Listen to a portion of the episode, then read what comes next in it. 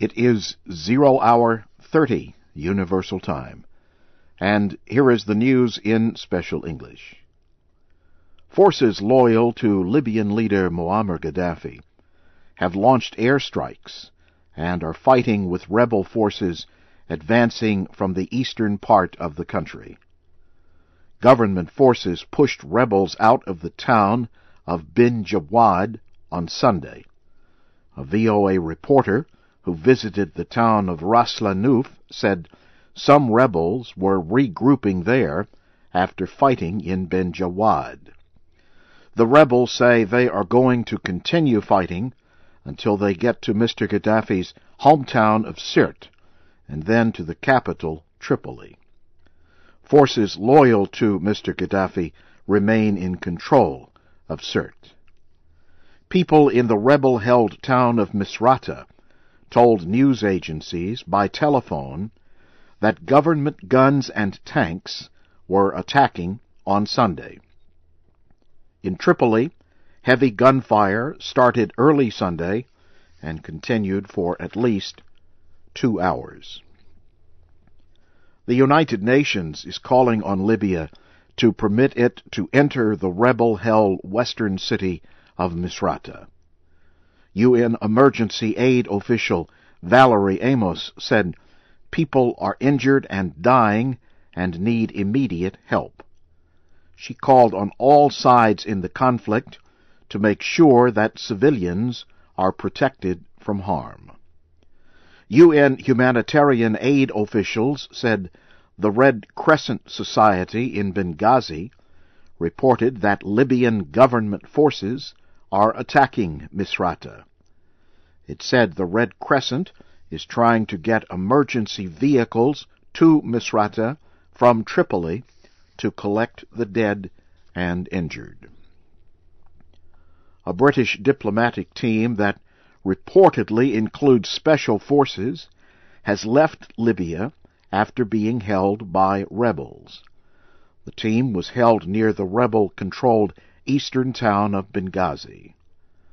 Britain says the team left Sunday after experiencing what Britain called difficulties. Britain did not confirm the presence of British special forces. However, the British Foreign Secretary said his government would soon send another delegation to Libya to meet with rebels. Britain's Sunday Times newspaper reported the rebels said they feared that Libyan leader Muammar Gaddafi might use the presence of Western forces as propaganda against the rebels.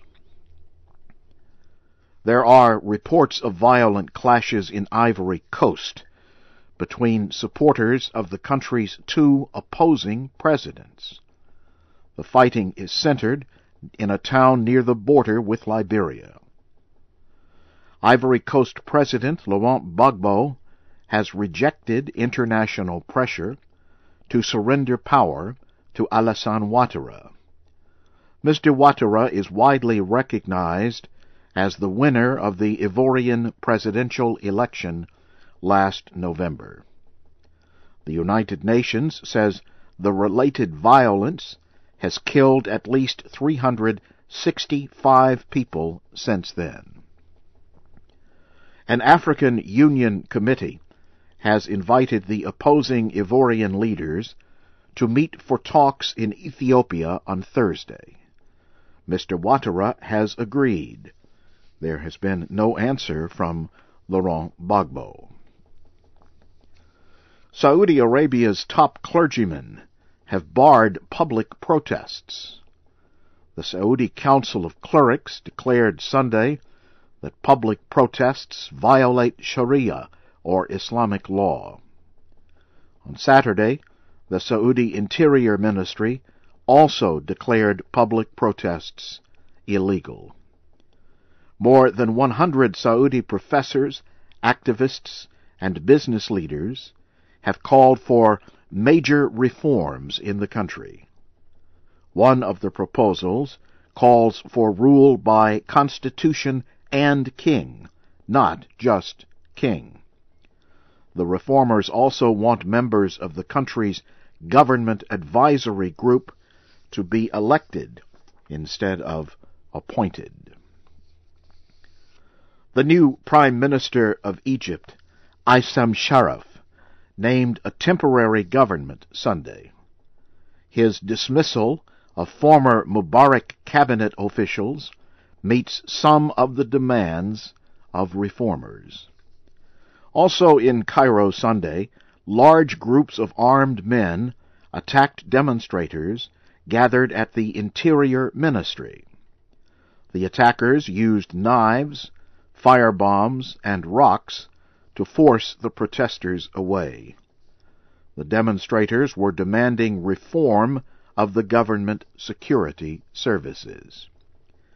In the past two days, protesters have broken into 11 state security offices. They seized documents they say are evidence of abuse by security forces. The protesters say they feared security officers might try to destroy the documents. The President of Afghanistan has told the commander of NATO forces in the country that his apology for Afghan civilian deaths is not enough. Hamid Karzai spoke during a meeting of his security advisers. NATO Commander General David Petraeus attended the meeting. He again apologized for the killing of nine Afghan boys during a NATO airstrike in Kunar province last Tuesday.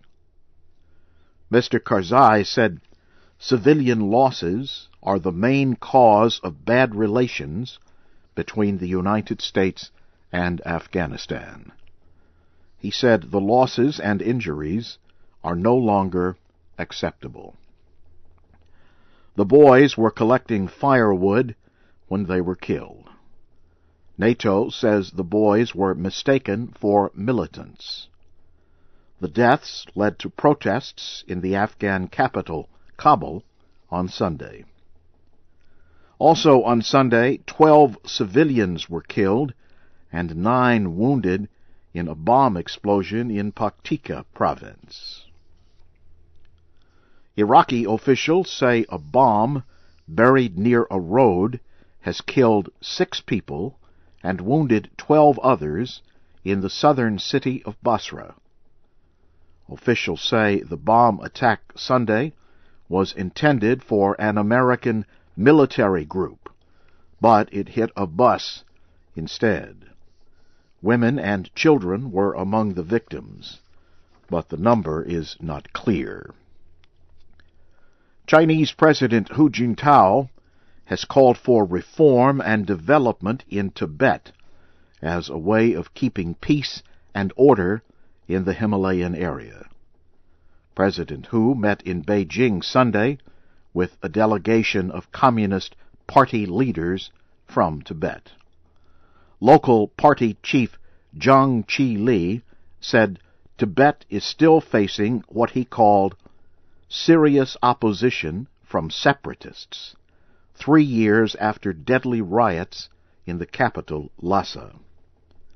The official Xinhua news agency reports Mr. Zhang said officials and the public must always be on guard against anything that would threaten peace in the country. He said the majority of Tibetan people are unwilling to suffer from social unrest. And now, briefly, here again is the major news of the hour. Forces loyal to Libyan leader Muammar Gaddafi have launched airstrikes and are fighting with rebels moving toward Tripoli. A British diplomatic team that reportedly includes special forces has left Libya after being held by rebels. And in Saudi Arabia, clergy leaders have barred public protests as a violation of Islamic law. That's the news in VOA Special English. from Washington.